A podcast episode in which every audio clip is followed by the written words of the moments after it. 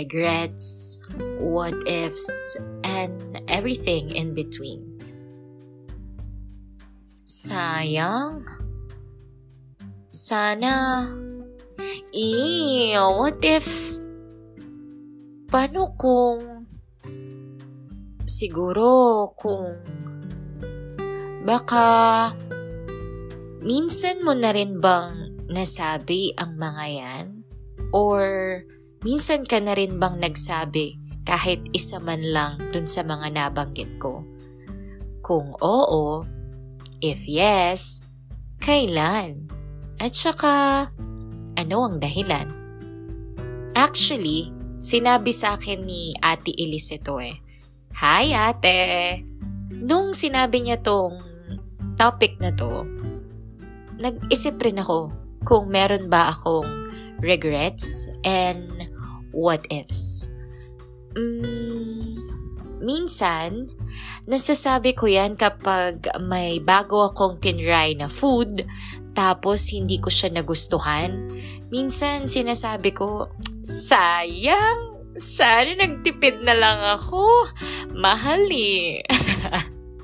O kaya, kapag may damit akong binili tapos akala ko kasya ko siya pero hindi pala. Uy, dati hindi ko siya kasya kasi masikip. Ngayon, hindi ko siya kasya kasi maluwag. Level up. Pero, minsan, after nun, marirealize ko rin na, ay, okay lang pala. Kasi meron naman akong pwedeng pagbigyan kung malaki man yan sa akin or maliit. Pero bukod doon, meron akong naalalang kwento. College yata ako noon or 4th year high school. If hindi first year college, 4th year high school. Nung panahon na to, uso yung Havaianas na tsinelas. Nung time na yon at saka ako, wala akong mga branded na gamit. Kasi mahal sila and wala akong pambili. So, yung mga meron lang ako, yung mga nabibili lang sa mga suking tindahan, yung mga tig 50 lang, ganun, 50 to 75, ganun. Ngayon ba, ganun pa rin yung presyo ng mga tsinelas. Anyway, there was one time na kasama ko yung friend ko mag-mall. Tapos, nakita namin yung bilihan ng mga original na tsinelas na to. So, gusto ko ma-experience. Like, pa-experience naman yung makabili or mag-own ng expensive na tsinelas or original na tsinelas. Kaya yung ginawa ko, yung mga nakuha ko mula sa mga aginaldo ko sa Pasko, inipon ko. So, maraming salamat po sa mga ninang, ninong, tita at tito ko na binigyan ako ng aginaldo noong mga panahon na yon. So, inipon ko yon para makabili ako ng mamahalin na tsinelas. Nung time na yon, yung 1,000 pesos, ang dami mo na kasing mabibili. Like, pag may 1K ka na naipon kapag Pasko, pinagpala ka na. Parang ganun yung feeling kasi ang dami mo na ngang pwedeng mabili sa 1,000. Malaking halaga na yun noon. Ngayon, yung 1,000 hindi ko ramdam, guys. Anyway, so dahil nakaipon ako, may pera ako, bumili kami. Sinamahan niya akong bumili. Yung binili ko noon, naaalala ko pa yung kulay. Kulay green yon na may brown. Yun kasi yung favorite color ko dati, green. Ngayon naman, brown. SKL. So, may strap siya. So, hindi pala siya tsinelas. Parang sandal siya. So, ang saya-saya ko nun kasi finally, meron akong nabili na tsinelas na original. So, the next day, pumunta kami sa kanila kasi gagawa kami ng project. So, ako naman, nung time na yon, syempre proud ako na meron na akong original na tsinelas. So, sinuot ko yon. So, nung pagdating namin sa kanila, bilang quote and quote, mabait daw ako. Char! Hindi ko pinasok yung tsinelas ko sa kanila. Inalis ko bago ako pumasok sa bahay nila. Tapos, nakita ng mama niya, sabi niya sa akin, "Oh, Sar, lubming tsinelas mo, puta ka ng deng aso." That's in Kapampangan. So, it means, ipasok ko daw yung tsinelas ko sa loob ng bahay, sa sala nila, kasi daw baka kainin ng aso. So, ako naman, sabi ko, ay, wag na po, okay na po dyan. Kasi guys, naniniwala ako sa goodness ng aso na hindi niya kakainin yung tsinelas ko.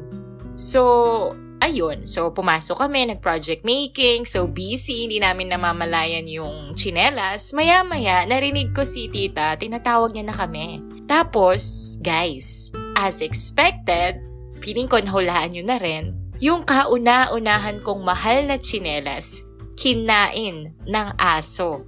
At yung pagkakakain niya dun sa tsinelas na yun, yung pati yung mismong strap, kumbaga sa kahit anong ipilit mo, hindi mo na siya masusuot. Tapos, hindi ko makalimutan yung mga mukha nila kasi tawang-tawa sila parehas sa akin. As in, hanggang ngayon na nire-record ko tong podcast episode na to, nai-imagine ko kung paano nila ako tinawanan ng moment na yon.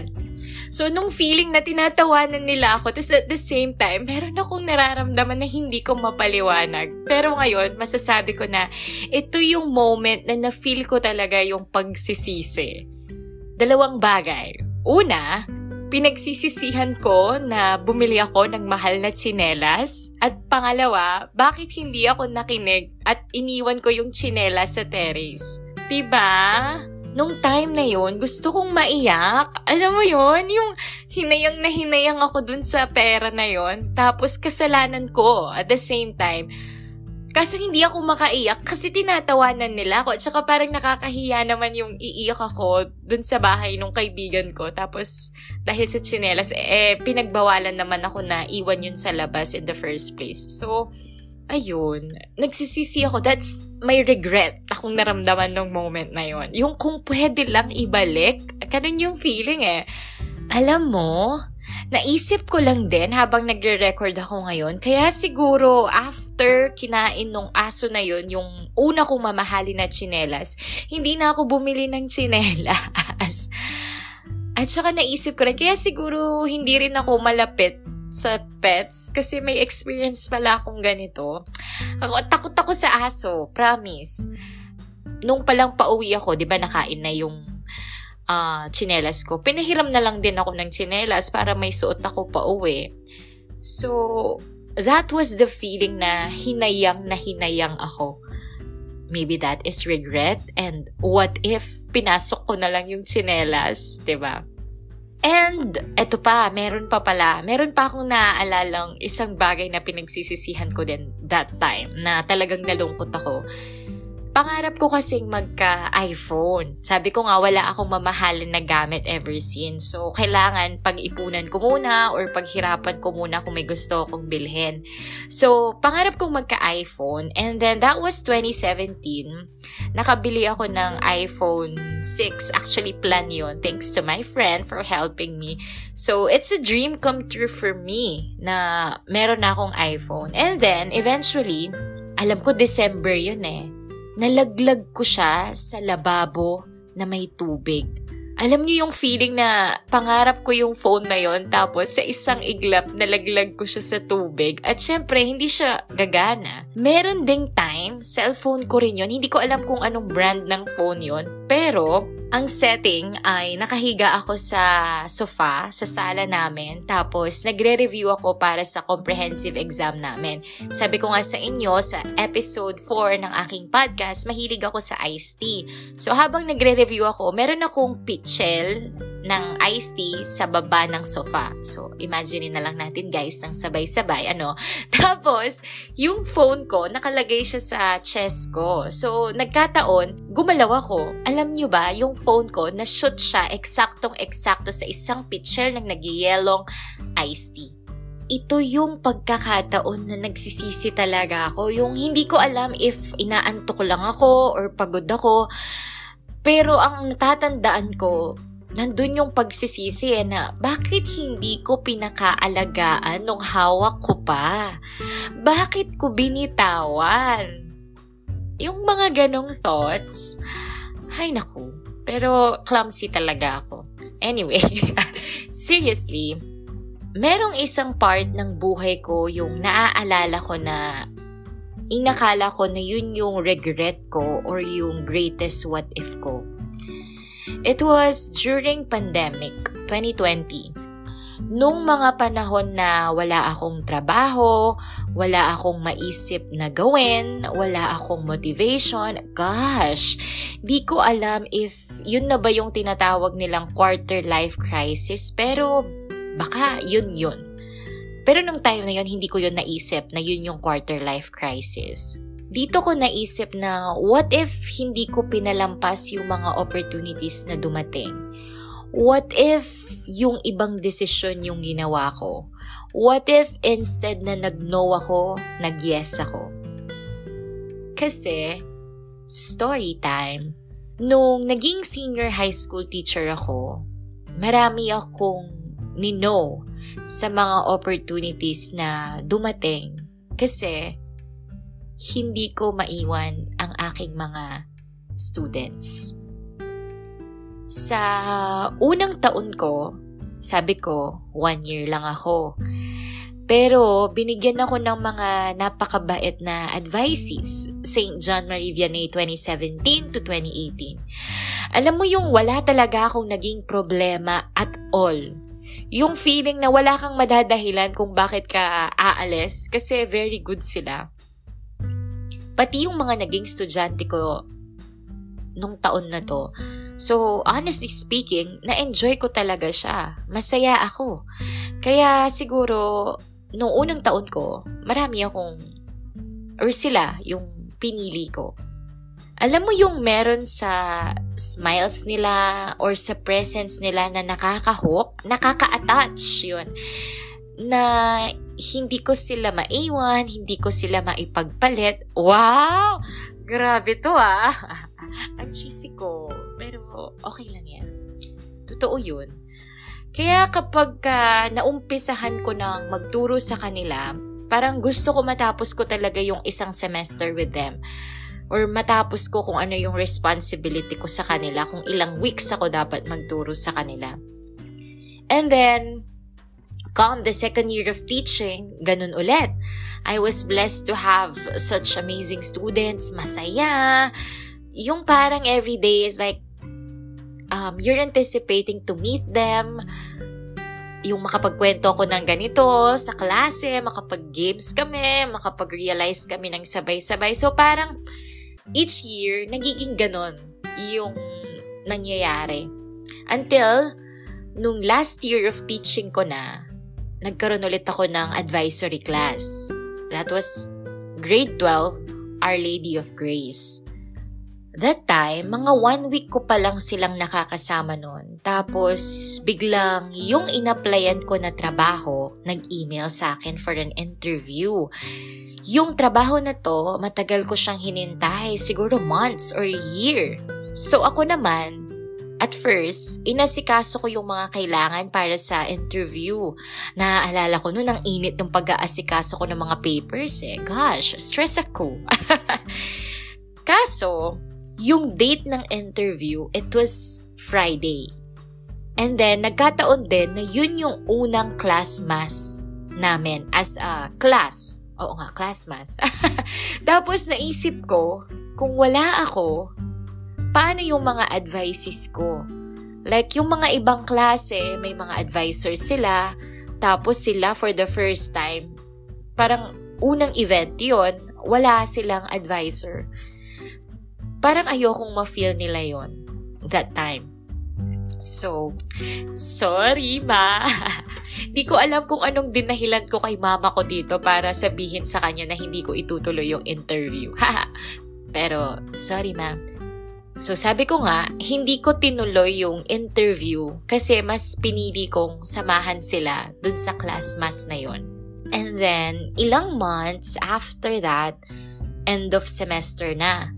So merong job opening na pinapag-apply ako. Actually, maganda yung role, pero hindi rin naman ako siguradong matatanggap ako dun kasi baka hindi naman ako qualified. Pero yung mga kawork ko nun, minomotivate nila ako na itry ko yun, na kaya ko yun, na baka it's for me, ganon. Sa loob-loob ko, like sa isip ko, or sa nafe-feel ko, parang gusto ko pang makasama yung mga advices ko sa retreat, sa graduation nila. Kahit hindi naman ako sigurado nun na makukuha ako, dun sa posisyon na yon, ayokong i-risk yung chance na baka hindi ko na sila makasama pa ng mas matagal as their advisor. Naalala ko rin nung panahon na to, nung month na to, feeling ko dito ako mas kinailangan ng mga students ko. And alam ko na kailangan nila ako kahit hindi nila sinasabi. And ayokong ma-feel nila na wala silang advisor nitong mga panahon na to. Though, sila mismo yung nagsasabi sa akin na wag ko silang isipin na i-go ko yung opportunity na yon. Like, mas bagay ako doon. Parang ganun yung sinasabi nila eh. Pero pakiramdam ko nun, mas pagsisisihan ko kung iiwanan ko sila that time. And isa pa, dahil end of semester yun, no? Naririnig ko na sa mga ibang sections yung excited daw sila na maging teacher nila ako for the second semester. So parang ayokong mapafeel sa kanila yung panghihinayang or ayokong ma-disappoint sila na nag-expect sila. Alam ko ako lang yung nakaka-feel. Wala naman sinabi sa akin yung mga students pero yun yung naiisip ko that time. Kaya hindi ko na naman tinuloy yung application. Kahit may risk din dito na hindi naman ako sure if ako pa rin yung magiging advisor ng mga Our Lady of Grace that time. Pero hindi ko talaga siya tinuloy. Pero ganito nga ako sa mga advices ko noon. Kahit sa mga una kong naging advices, ang John Mary Vianney, gusto ko ako yung kasama nila sa buong school year. Like, inumpisahan natin, tatapusin natin. Ganon. Pero thankful ako kay Ma'am Yumol, kay Ma'am Violi sa senior high kasi pinagbibigyan nila ako ng chance na maging advisor nila ako for the entire year. So, yun nga, naging advisor pa rin naman ako ng Our Lady of Grace that time. So, yay! Ang saya! So, ayun na nga, kasama ko pa rin sila until eto na naman, December na naman. Meron na naman akong job interview na matagal ko na namang hinintay. So, meron na naman akong pagdedesisyon na gagawin. Kaya lang, yung interview na yon, nataon naman siya sa aming first department activity. Parang malakihang event siya. And then, yung mga advices ko, yung mga boys ko sa Our Lady of Grace, magpe-perform sila sa araw na yon for the first time as a class. Sabihin na natin na magpe-perform sila kasi sinabi ko, wah! Taray! May pagbabrag akong ginagawa. Pero feeling ko yun kasi kinausap namin sila na mag-perform sila. At the same time, may pamimilit from their napakagandang advisor, charots. Tapos, yung feeling na, alam mo yung nag-effort sila for that dance or for that performance, yung kinoryo nila yung sayaw, sila yung nag-ayos ng music, sila yung nag-iisip ng susuotin. As in, nag-costume pa sila. Sila pa yung nag-isip ng pakulo. Alam mo yung pinag-effortan talaga nila, yung kanilang first performance. Samantalang maalala ko kapag araw-araw, pag magpapasumba ako, hindi nga sila sumasayaw. Pero, sa kanila ako natutong magbudots. Pero yung nakakatawa pa dun, hindi nila ako in-stress dun sa performance nila na yon. Stress lang ako pag nire-remind ko sila. Kasabi ko nga, gustong-gusto nila akong inisin muna bago nila ako patawanin. So, alam mo yung feeling na nag-take charge sila dun sa performance na yon. Tapos sinasabi nila sa'yo na, Miss, kaming bahala. Or in Tagalog, Miss, kaming bahala. May assurance from them. Ito yung naaalala ko habang binabasa ko yung message for the interview. Parang, for me, it will be a regret if hindi ako makakapanood nung pinaghirapan nilang performance. Gusto ko yung makita ko sila. Gusto ko, isa ako dun sa mga pumapalakpak tsaka sumisigaw for them na, wow! Those are my advices! Sumayaw sila and magaling sila. Napakita nila yung talent nila na pinapakita nila sa loob ng classroom. Ngayon, makikita ng audience. Hala, ang sweet ko! Feeling ko talaga ginagayuma ako ng mga advices ko. Hindi. So, syempre, yun yung thought ko. Hindi ko na naman tinuloy yung interview na yun. Tapos this time, sinabi ko na talaga sa isip ko na hihintayin ko yung mga big events nila. If etong performance nila na to, ang sarap sa feeling na nandun ka, what more kapag kasama pa nila ako sa retreat, sa graduation ball nila, and yung mismong graduation nila, yung magmarcha sila, yung matawag yung pangalan nila. That's the most anticipated event for me bilang advisor nila. Totoo ito. Minimin ko. May pagkiklaim. Pero, start ng 2020, sumabog yung taal noon. So, yung nakaschedule naming retreat, hindi natuloy. And then, March, biglang nag-lockdown, walang graduation ball, walang graduation. So, it's like saying, yung mga pinakahihintay ko, yung mga gusto ko silang makasama sa mga big events nila, wala. And then, fast forward, dun sa nag-resign na ako, wala na akong trabaho, kailangan ko nang maghanap ng trabaho kasi wala na akong budget, pero the bills are waving. Grabe yun, kahit 20 to 30 job applications yata noon, sinendan ko, meron akong first step, meron akong second step, pero wala. Rejections, as in. Pero dito ko naisip na, eto na ba? Yung sagot dun sa mga pinalampas ko na opportunities, like, what if may tinake ako dun sa mga interviews na yon? Meron ba akong trabaho ngayon? Or masaya ba ako ngayon? Or ano nang ginagawa ko ngayon? Pero nung naisip ko yun, mas nanaig yung naisip ko na sa bagay, hindi rin naman din ako sigurado if makukuha ako dun sa mga trabaho na yun or dun sa mga interview na yun. Pero yung moment na yun, na kailangan ako ng mga advices ko or meron silang performance na gusto kong makita, yun sigurado ako na gusto ko, nandun ako. And doon ako naging masaya. Dito ko naisip rin na baka mas mahalaga kasi sa akin yung pagiging advisor nila. Yung pagiging teacher ng mga students ko. Or baka mas mahalaga sa akin yung mga students ko. Baka mas priority ko sila. Or baka pinili ko lang talaga yung alam ko na magiging masaya ako. And totoo naman, after nung mga hindi ko tinuloy na interviews na yon, I was very happy. Yung mga days na nakakasama ko sila, happy ako. My students, yung mga taon na yon, yung mga months na yon, masaya. Alam ko masaya. Hindi ko maalala kung ano yung mga events, pero alam ko masaya.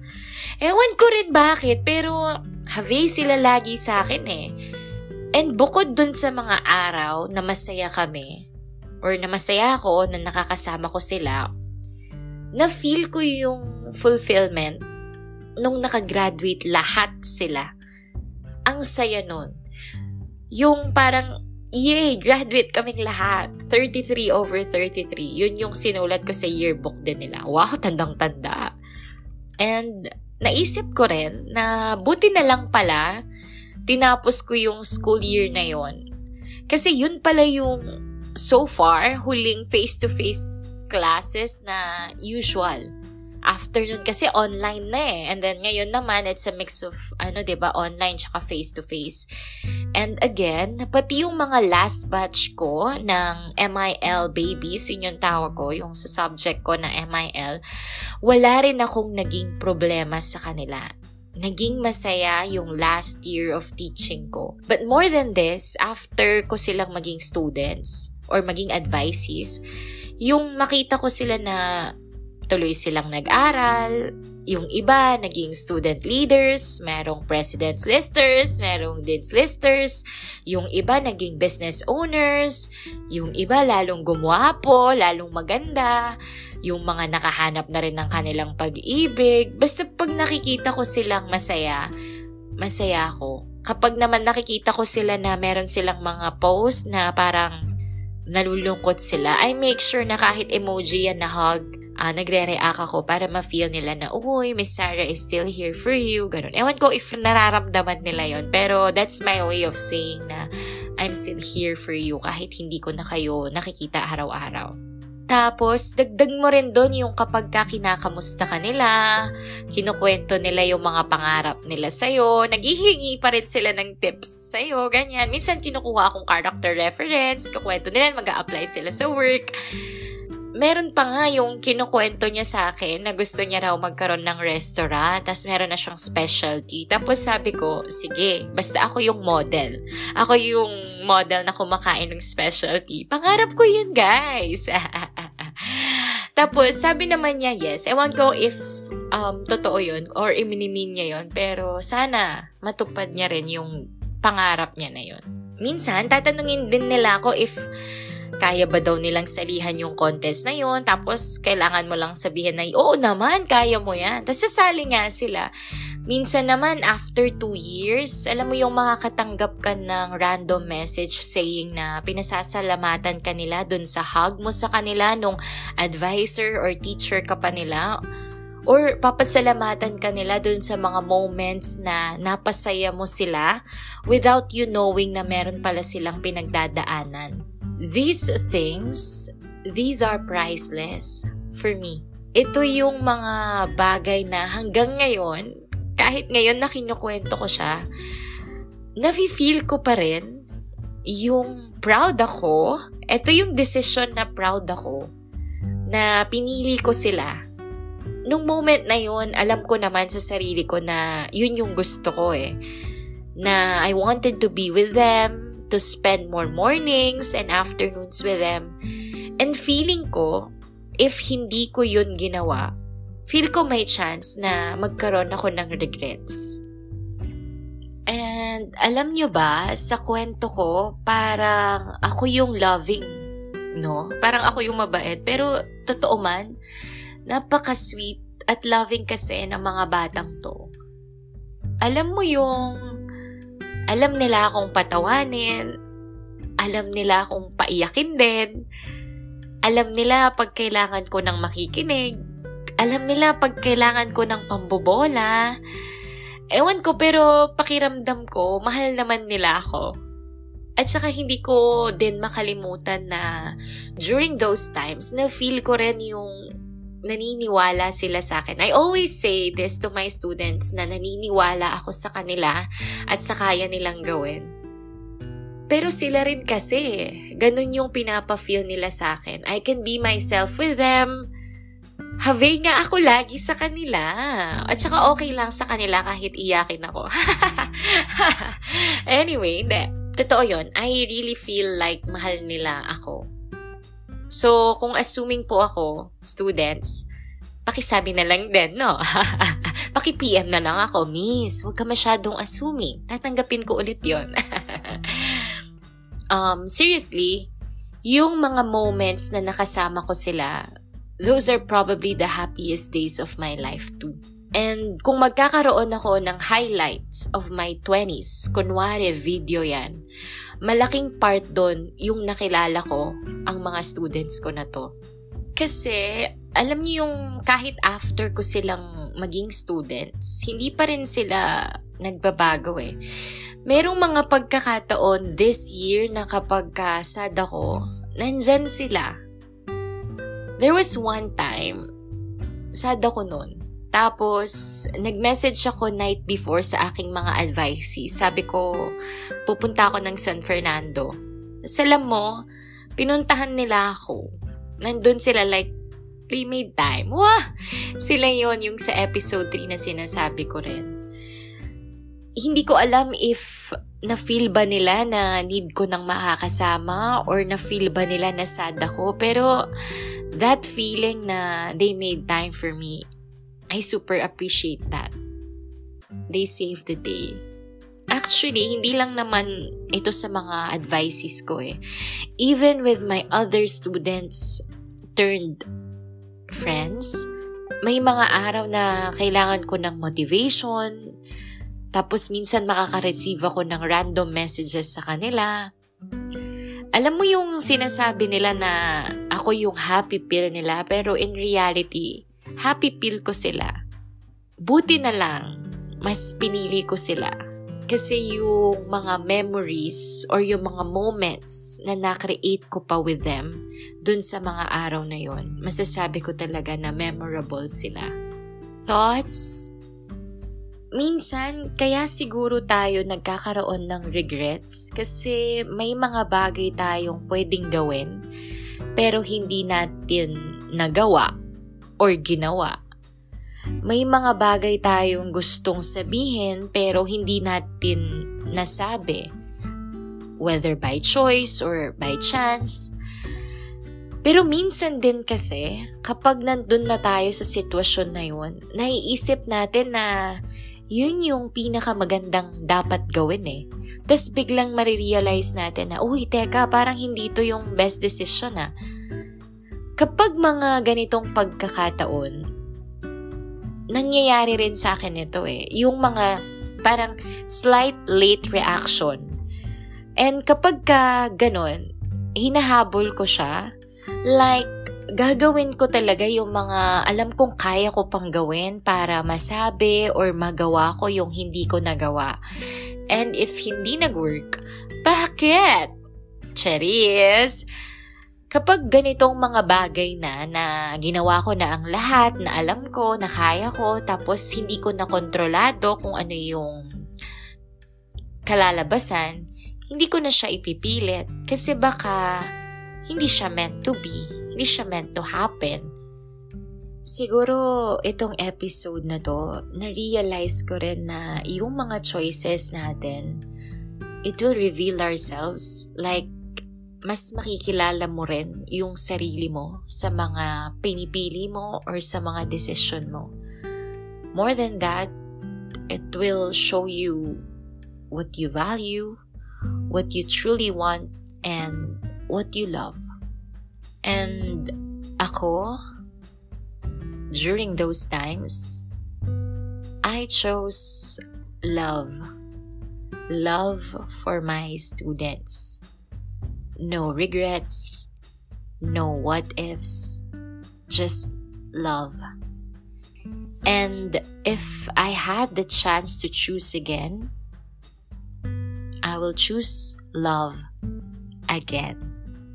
So yeah, this is Sarah, and this is Sarah's Bedtime Stories, The Art of 20s, Episode 7.